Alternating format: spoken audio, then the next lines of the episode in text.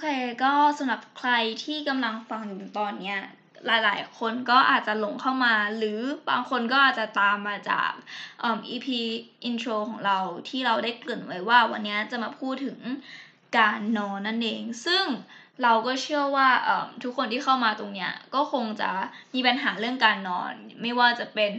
นอนไม่หลับ หรือว่าตื่นมาแล้วรู้สึกจิตใจไม่ค่อยผ่องใสอะไม่ fresh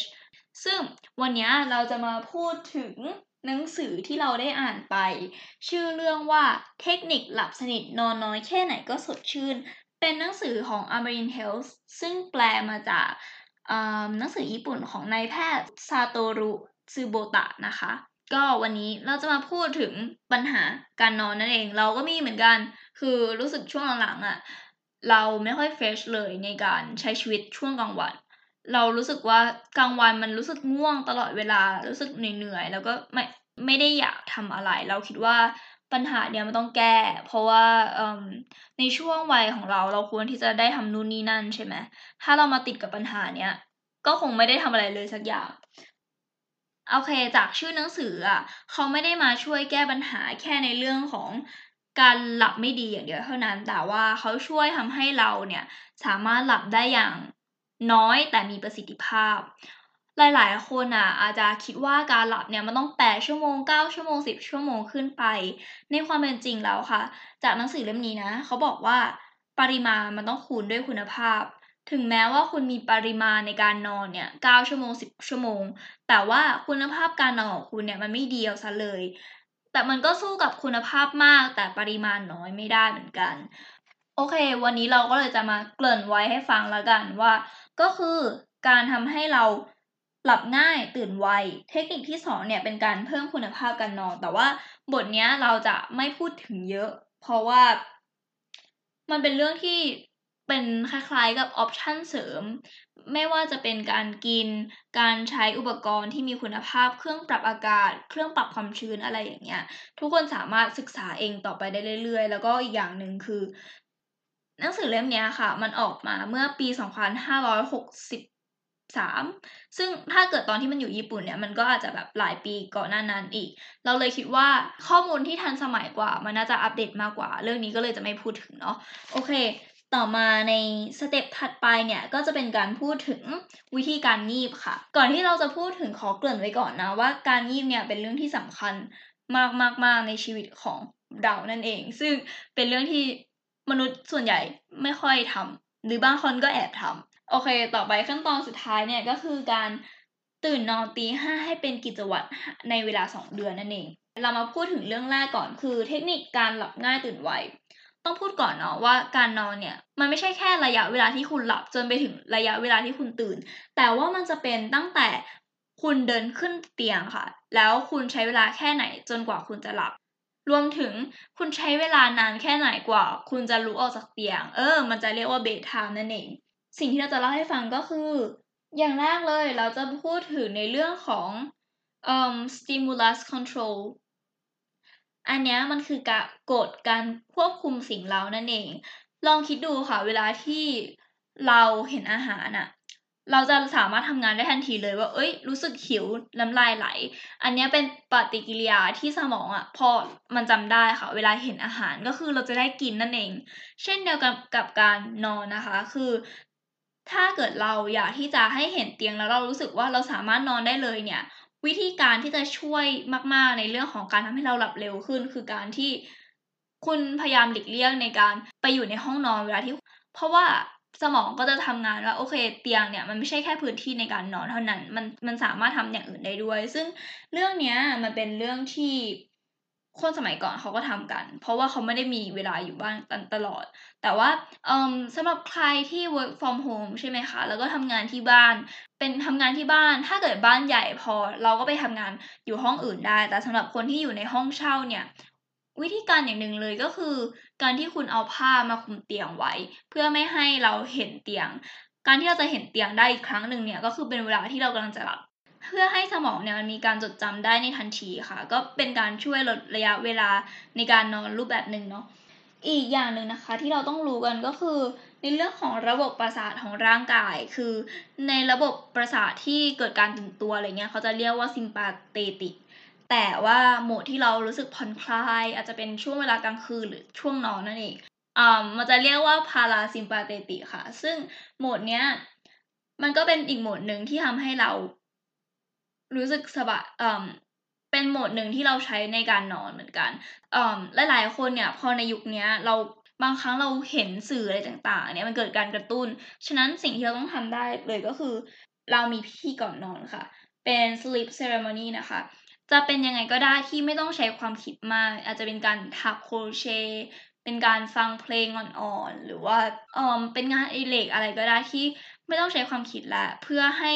เราเนี่ยสวิตช์โหมดไปอยู่ในพาราซิมปาเตติกแล้วหลังจากนั้นเนี่ยเราก็จจะหลับง่ายขึ้น หรืออีกวิธีหนึ่งที่เขาบอกไว้ก็คือ อาจจะมีบทหรือคำอะไรสักคำหนึ่งที่คุณท่องท่องท่องท่องท่องจนกว่า คุณจะหลับไปนั่นเอง ส่วนเทคนิคของการตื่นไวเนี่ย สมัยก่อนเขาสามารถตื่นได้ตามอุดมคติของตนเอง ซึ่งสิ่งนี้มันค่อนข้างจะเกี่ยวข้องกับสิ่งที่เรียกว่านาฬิกาชีวิตนั่นเอง หลายคนอาจจะเคยได้ยินคำนี้แล้วเอ่อนาฬิกาชีวิตเนี่ยมันสามารถเห็นได้เลยก็คือ เวลาคุณไปต่างประเทศแล้วเวลามันต่างกันทำไมคุณถึงรู้สึกหลับยากเพราะว่านอกจากเวลาตามปกติแล้วอะร่างกายของเราก็มีนาฬิกาชีวิต ซึ่งการตื่นตามอุดมคติเนี่ยมันหมายถึงว่าเราตื่นมาด้วยความรู้สึกสดใส ความรู้สึกว่า fresh แล้วก็ตื่นด้วยความรู้สึกอารมณ์ดี ไม่ใช่ว่าเป็นมีคนมาปลุกหรือนาฬิกาปลุกทำให้เราสะดุ้งตื่นขึ้นมานั่นเองวิธีการที่เขาพูดไว้แล้วเราก็ลองทำตามเมื่อคืนนี้ และได้ผลด้วยก็คือให้ตีมาที่หมอน สมมติว่าเราจะตื่นตีห้าใช่ไหมคะ ก็ตีเลย ไปห้าครั้งแล้วก็พูดเสียงดังด้วยว่าหนึ่งสองสามสี่ห้าแล้วก็พอตีเสร็จแล้วเนี่ยก็พูดว่าพรุ่งนี้จะตื่นตีห้าเพื่อให้สมองเนี่ยจำได้ว่าโอเคพรุ่งนี้จะตื่นตีห้านะ แล้วก็อีกอย่างที่เขาบอกไว้ก็คือ เราต้องเชื่อหมดใจเลยนะว่าจะทำได้ เมื่อเช้านี้นะคะเราก็ตื่นมาตอนตีสี่ประมาณตีสี่ห้าสิบซึ่งมันก็ใกล้กันมากเลยอะ่ะ ก็เลยรู้สึกว่าเอ้ยมันน่าสนใจดีสำหรับใครที่อยากจะลองดูก็เอาไปใช้ได้ แต่ถ้าเกิดสมมติว่าพรุ่งนี้คุณมีประชุมใหญ่อย่างเงี้ยเรามั่นใจเลยว่าคุณตั้งนาฬิกาไว้ด้วยก็ดีกว่ามากๆเลยนะคะ เพื่อเป็นการกันไว้อีกชุดหนึ่งเนาะสำหรับขั้นตอนต่อไปนะคะก็คืออ่าอันที่สามคือเกี่ยวกับเรื่องการงีบ ถึงแม้ว่ามนุษย์กับสัตว์อะค่ะ เราจะมีวิธีการนอนไม่เหมือนกันสำหรับมนุษย์เนี่ยเรามีการนอนออกมาเป็นสองรูปแบบคือ หลับแบบธรรมดาเพื่อพักผ่อนสมองกับหลับแบบฝันก็คือเป็นแบบ หลับเพื่อผ่อนคลาย พักผ่อนร่างกายนั่นเอง สัตว์เนี่ยเขาก็พักผ่อนร่างกายด้วยการหลับแบบฝันเหมือนกัน เพราะว่าในในส่วนของสัตว์เนี่ยเขาไม่ได้ใช้สมองเป็นหลักเขาใช้สัญชาตญาณเป็นส่วนใหญ่เนาะอย่างไรก็ตามค่ะเรื่องนี้มันค่อนข้างจะซับซ้อนนิดหนึ่งเกี่ยวกับเรื่องวงจร มนุษย์เราเนี่ยมีการหลับแล้วมันก็วนไปเรื่อยๆ เป็นช่วงช่วงหลับตื่นกับหลับลึกนั่นเอง แต่ว่ามีสิ่งหนึ่งค่ะที่มนุษย์กับสัตว์เนี่ยมีเหมือนกันก็คือ มนุษย์กับสัตว์บางชนิดนะคะ มีสิ่งที่เหมือนกันค่ะ ก็คือเราถูกสร้างขึ้นมาให้นอนหลับหลายครั้งต่อวัน ก็จากในหนังสือนะคะเขาก็บอกว่าในสมัยก่อนเนี่ยมนุษย์ก็มีหลับหลับตื่นตื่นเหมือนกัน หมายถึงว่าหลับชั่วโมงสามสี่ชั่วโมง แล้วก็ตื่นขึ้นมา เพื่อใช้ชีวิตเนาะแล้วก็หลับต่อค่ะ ซึ่ง พอในระยะหลังเนี่ยพอเรามีพวกสิ่งประดิษฐ์ก็คือไฟฟ้า มันทำให้เราสามารถหลับได้ในระยะยาวในช่วงกลางคืนเลยนั่นเอง เขาเลยบอกว่าการที่เราจะลดเวลาหลับของเราเนี่ยให้มันน้อยลง การงีบเนี่ยก็เป็นสิ่งที่สำคัญมากๆ และการงีบเนี่ยมันมีอยู่ห้ารูปแบบ ไปตั้งแต่การงีบโดยไม่กี่วินาที ไปจนถึงการงีบแบบเก้าสิบนาที ซึ่งมันก็จะเป็นครบหนึ่งรอบของการหลับของเรา ก็เรื่องนี้ต้องไปศึกษากันต่อเองนะคะ การงีบเนี่ยมันสามารถทำได้ตั้งแต่งีบไม่กี่วินาที งีบหนึ่งนาที งีบสิบนาที งีบยี่สิบนาที แล้วก็งีบแบบเก้าสิบนาที หรือว่า holiday nap นั่นเอง ซึ่งเอ่อมีหลายบริษัทชั้นนำของโลกมากมายเนี่ยที่เขาเริ่มใส่ใจเรื่องนี้ขึ้นมา แล้วก็มีเวลาให้พนักงานได้ไปงีบอย่างน้อยสักสิบนาทีสิบห้านาทียี่สิบนาทีในระหว่างวันนั่นเอง เพราะว่าการงีบเนี่ยมันทำให้สมองเรา fresh ขึ้น คือหมายถึงว่ามันอาจจะช่วยจัดระเบียบความคิดแล้วก็ความทรงจำของมนุษย์ได้นั่นเอง ส่วนในขั้นตอนสุดท้ายเนี่ยก็คือการตื่นนอนตีห้าให้เป็นกิจวัตรในเวลา 2 เดือนสำหรับใครที่พยายามเปลี่ยนวิธีการนอนของตัวเอง ให้เป็นมีความแบบ productive มากขึ้น ซึ่งณตอนนี้เราเพิ่งทำไปได้แค่3วันเองเขาบอกว่าถ้าคุณจะเปลี่ยนเนี่ยให้ลดเวลา ไป 15นาทีต่ออาทิตย์ สมมติว่าวันนี้เราตื่น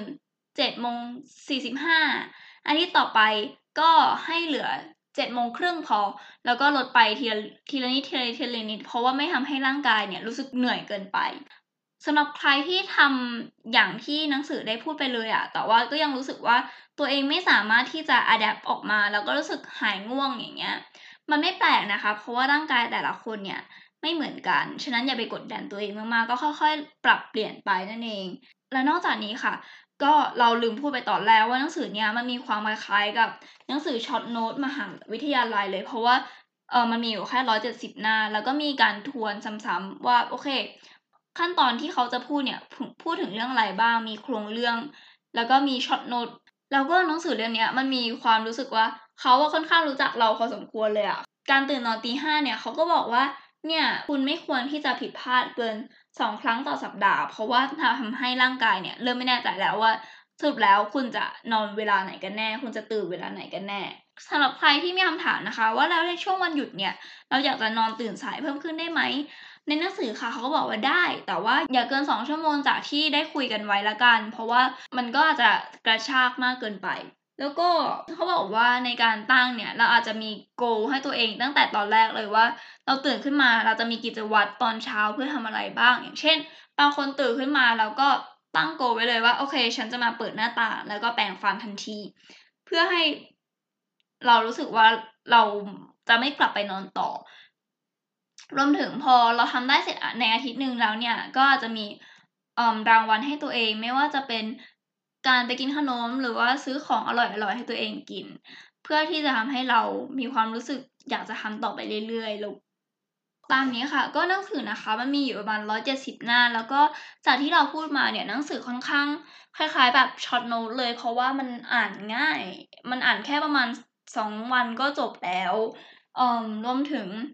เขามีการบอกเลยว่าโอเคเขาจะพูดถึงเรื่องอะไรบ้างเท่านี้เท่านี้ เราก็เลยสามารถรีเช็คเลยว่าโอเคมันเป็นเรื่องที่เรากำลังสนใจอยู่หรือเปล่าสำหรับใครที่จะเราคิดว่าน่าจะมีอยู่ในตามร้านหนังสือต่างๆ ก็ไปดูก่อนก็ได้ในช่วงหน้าแรก ๆ เพราะว่าเขาก็มีเขียนไว้เลยว่าเขาอะมีการพูดถึงเรื่องอะไรเรื่องอะไรบ้าง ถ้าเกิดใครสนใจก็สามารถซื้อมาอ่าน แล้วก็จะได้ข้อมูลที่ละเอียดมากขึ้นกว่าที่เราพูดนั่นเองสำหรับ ก็วันนี้ก็หวังว่า มีใครที่สนใจที่จะมาแบบเออเปลี่ยนปรับวิธีการนอน ก็มาทำไปพร้อมกันได้ค่ะ เพราะว่าณตอนนี้เราก็พยายามปรับปรุงอยู่เหมือนกัน ซึ่งทำมาได้สามวันไม่รู้ว่าเอ่อมันจะเห็นผลเร็วเมื่อไหร่ก็ขอบคุณมากแล้วกันค่ะ